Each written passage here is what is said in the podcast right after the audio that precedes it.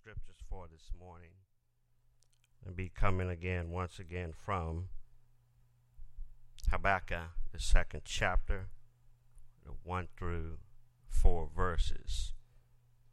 But before I go into the scriptures this morning, I just want to take a few minutes and summarize what took place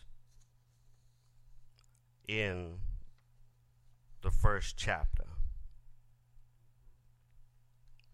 The first chapter simply says, and Habakkuk was saying to God, Why have you unleashed the evil ones on us?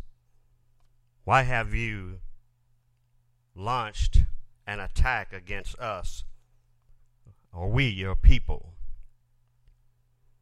But God went on to tell him that it was for a reason. Now, the scriptures, I read for you again. But this time, what I will do is read Habakkuk, the second chapter, first to four, again, but in the King James Version. Amen. So stay with me. And I did that for the sake of there are a couple of words in there that we may not really catch right off, but the meaning of them. Just only a couple words in that scripture this morning.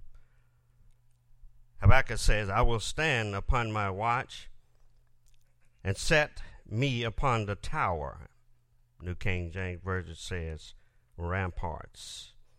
And I will watch to see what he will say unto me, and what I shall answer when I am reproved. New King James Version says corrected. They both mean the same. And the Lord answered me and said, Write the vision and make it plain upon tables. The New King James Version says tablets. All of these are the same. That he may run that readeth it, for the vision is yet for an appointed time, but at the end it shall speak and not lie. Though it tarry, wait for it, because it will surely come. It will not tarry. Behold, his soul, which is lifted up, is not upright in him, but the just shall live by faith. That's the topic of my message this morning. The just shall live by his faith.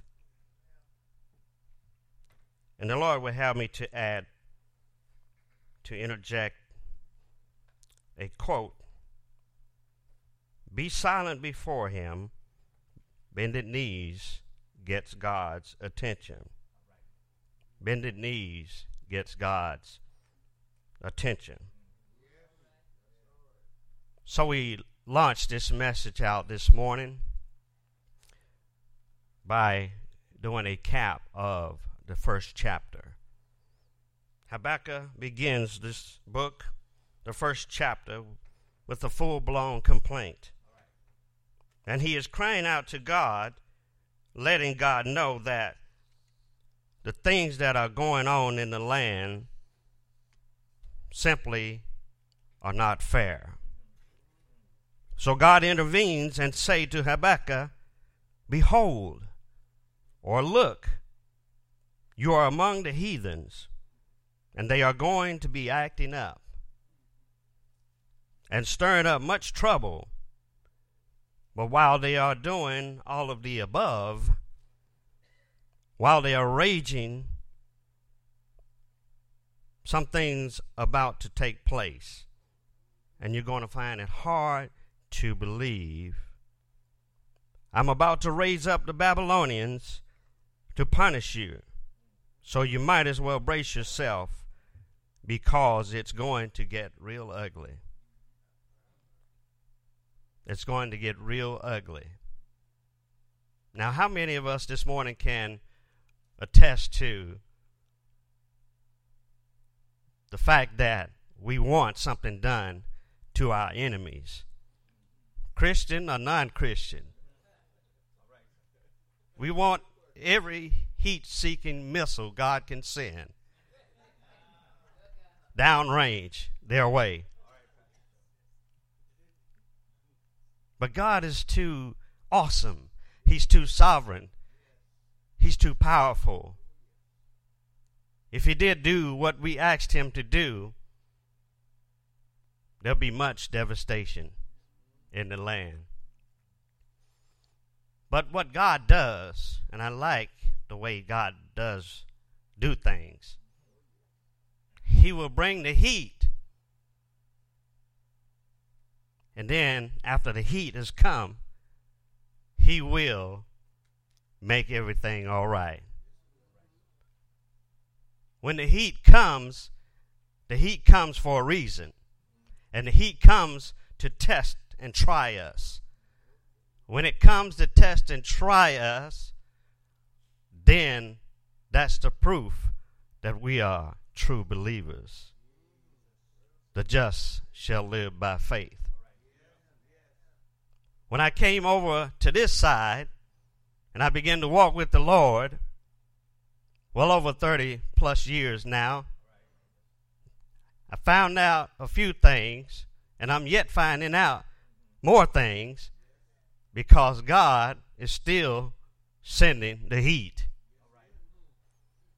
So if you're here for a ride, an easy ride, a, a ride laying back in the flowery beds of ease, think twice. But also at the same time, know that God's got your back. He's got your back because why would a good God, like the God we serve, why would he devastate us and leave us hanging? Why would he? But sometimes when he comes, it almost it almost leaves us hanging, but he comes with something with a purpose in mind. He comes with something that's going to help us, heal us, make us whole again. You see, in the natural war, after much devastation is brought, then comes the recovery team. Then comes the crew to clean up what's been messed up. And before coming over here on this side, I was messed up. Even in my moral ways, morally good ways, I should say. I found out later years, and I accept the fact that I was messed up. So I say, I think I'm going to stay for the ride. When I knew that God was going to come and He was going to bless the mess. But at the same time, while blessing the mess, he's going to clean up the mess. And he's going to keep it moving. Whether you're here tonight or this morning and you haven't received any heat yet, just keep on living. It's going to come. And the more it comes now that I've been with the Lord, these X amount of years, which are just a drop in the bucket in his eyesight,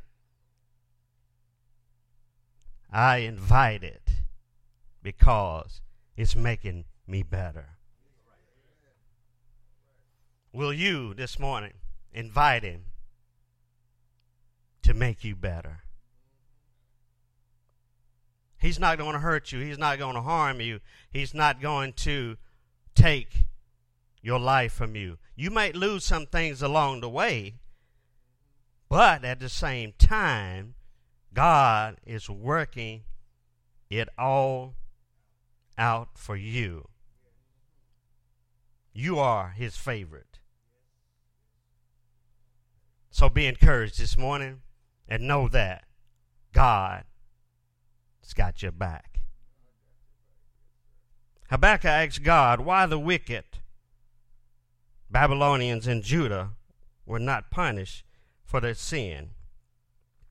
He could not understand why just God would allow such an evil to exist. Habakkuk cried out for answers in the time of struggle. God answered him with words of hope. Sometimes that hope is deferred. It doesn't matter how many times you pray to undo it, it will be deferred so that God can get the glory out of what He's seeking to accomplish in your life. He does not work it the way we want it, but He works it all for good. And that good includes us. We're first on the list. Amen. Now, let me back up just a little bit and talk about this deferment. This deferment does not mean that God did not hear you. This deferment means that God has a vision for your life. And if you catch the vision of what God has for your life, then you'll know what His purpose is. Here I am, 58 years old.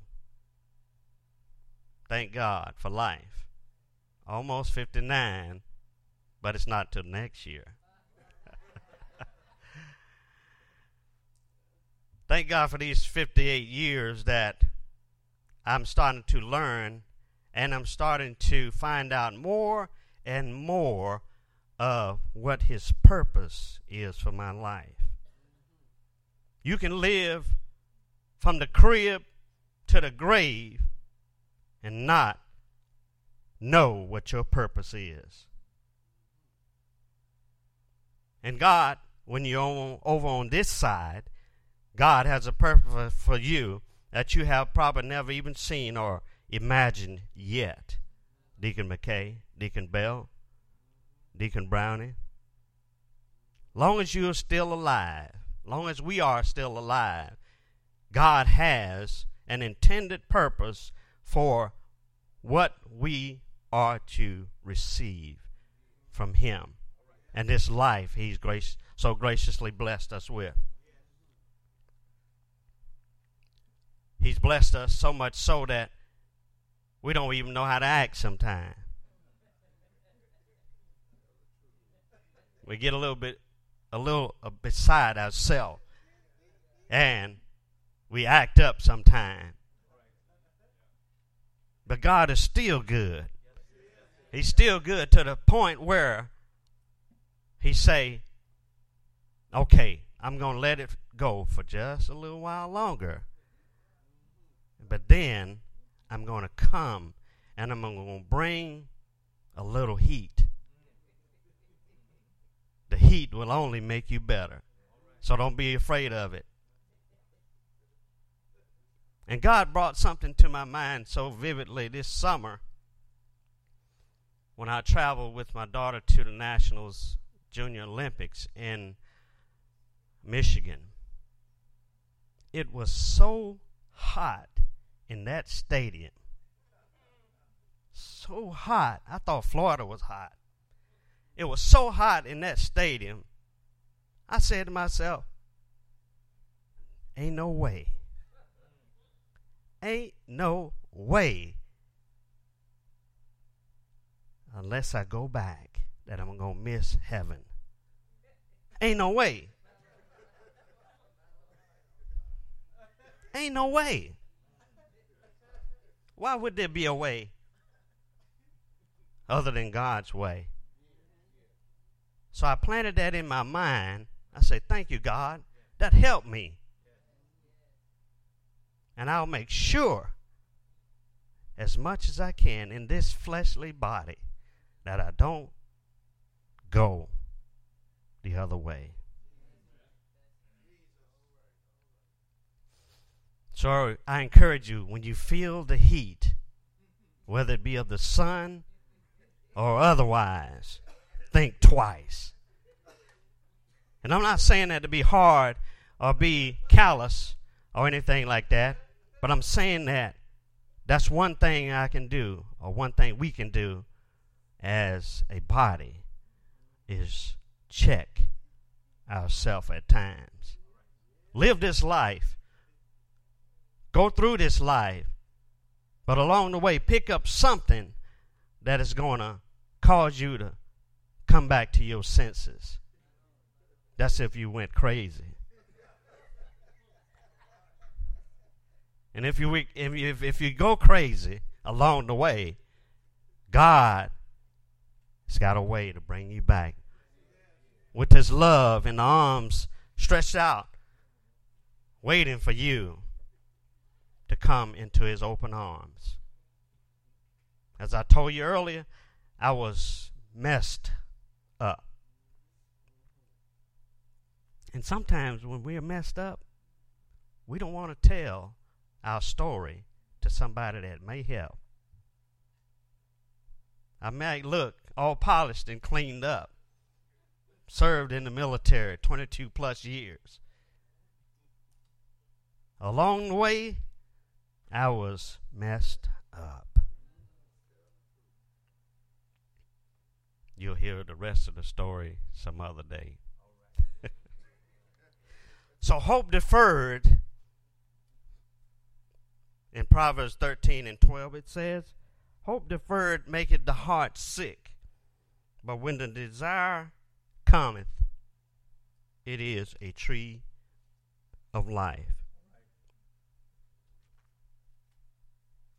So, God dealing with Habakkuk, he became silent. So Habakkuk can't do anything at this point but humble himself and pray to God, which brings us to this point. When God is silent, there is nothing we can do either but pray. When God is silent, He's given you more time to pray. And as we pray, God will turn it out for good. Notice what I say for good. You are included in that good. So he's going to make a way for you. One of the greatest challenges in the life of a believer is to wait, be patient, or to spend time in prayer. One of the greatest things you can do for your life now that you still are living is to engage in prayer and solitude. Prayer and solitude. Prayer and silence before God. A lot of us may not want to hear God's answer when we pray. So don't get scared about it. Go ahead and pray and watch God have his way. It's always it's always going to be for our good. So I encourage you to pray more. You can always tell if a person really prays or not. It is mostly by what they talk about. Their conversation reveals their true feelings. Matthew 12 and 34 says, out of the abundance of the heart, the mouth speaks. So, taste your words before you spit them out. God is waiting patiently to hear a passionate, fervent prayer that touches his heart. Living by faith requires one to be steadfast, unmovable, always abounding in the work of the Lord. that abounding in the work is prayer. And the prayer does work. Whatever prayer you pray, just look to God to answer that prayer. Some way, somehow, He's going to answer it, whether it be yea or nay. He's going to bring it to its expected end. When believers pray, they will always stand when times are tough or when the odds are stacked against them because they know that there's a God who will answer. Again, I say prayer is work. For as much as you know that your labor is not in vain in the Lord. 1 Corinthians 15 and 58. So you have it. When you engage in prayer and use your faith, it always produces good things from the Lord. Good things from the Lord is Galatians 5 and 23, God's total package for your life. Love, joy, peace, long suffering, gentleness, goodness, faith, meekness, temperance. Against such there is no law. There's no law or no lawbreaker that can destroy this package because it's already set in stone for us, for we, the believer. Over the past year, I've been praying for something to change on the job. Here I am sitting doing the job of three people. My annual review last year was 80 to 100 and some documents processed. 80 to 100 and some thousand documents processed. Anybody that's in trouble in Polk County, at some point, their information is going to pass right before me. That's a lot of people, ain't it? People go to jail every day, every night, every morning, every evening. Amen. But I dare not reveal who I have seen. When it come, I say that name that name rings a bell. Let me just take a moment and pray. Take a moment and pray. because that could have been me. And it could have been any of us. Amen. So we must remember to pray. Sometimes we let our integrity slip out of the bag. And we tell everything we see. But God said, keep it to yourself. And the best you can do is pray. So my answer came just this past Tuesday. Now, get this. After praying almost two years about the same thing, I finally let it go. They called me in the office and they the manager and the supervisors they say, Have a seat, Leroy. And I say, What's going on? I know I was in the clear. I didn't have to worry about nothing. And they said, Help is on the way. And I say. I almost danced in that office. Because I say, God, you're so good. And let me tell you something back to this hope deferred. That hope deferred at one point, I became sick and tired. Sick and tired to the point I almost let it go. I said to myself. I said, I've already retired once.